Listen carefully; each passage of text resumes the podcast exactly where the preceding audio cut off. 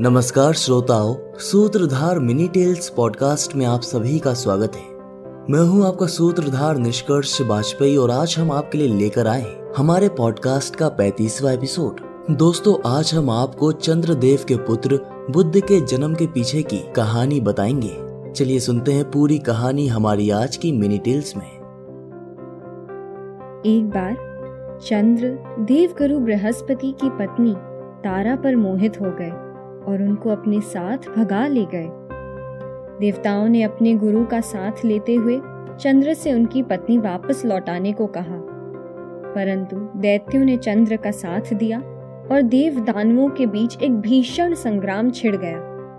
तारा की कामना से हुए इस युद्ध को तारकाम्यम संग्राम कहा गया। जब ब्रह्मदेव को लगा कि इस युद्ध से उनकी संपूर्ण सृष्टि ही नष्ट हो सकती है तो उन्होंने दोनों के बीच मध्यस्थता करते हुए तारा को देवगुरु के पास वापस भेज दिया। कुछ समय पश्चात तारा को एक पुत्र की प्राप्ति हुई, बुद्ध। बुद्ध और इला के पुत्र पुरुरवा ने चंद्र वंश की स्थापना की।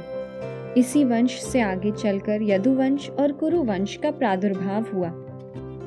दोस्तों, हमें आशा है कि आपने हमारे पॉडकास्ट का आनंद लिया होगा। मैं अगले हफ़्ते आपसे और रोमांचक कहानियों के साथ मिलूँगा। यदि आप हमारे शास्त्रों से जुड़ी इसी तरीके की और भी रोचक कहानियाँ सुनना चाहते हैं तो आप हमारे सूत्रधार ऐप को प्ले स्टोर से डाउनलोड भी कर सकते हैं।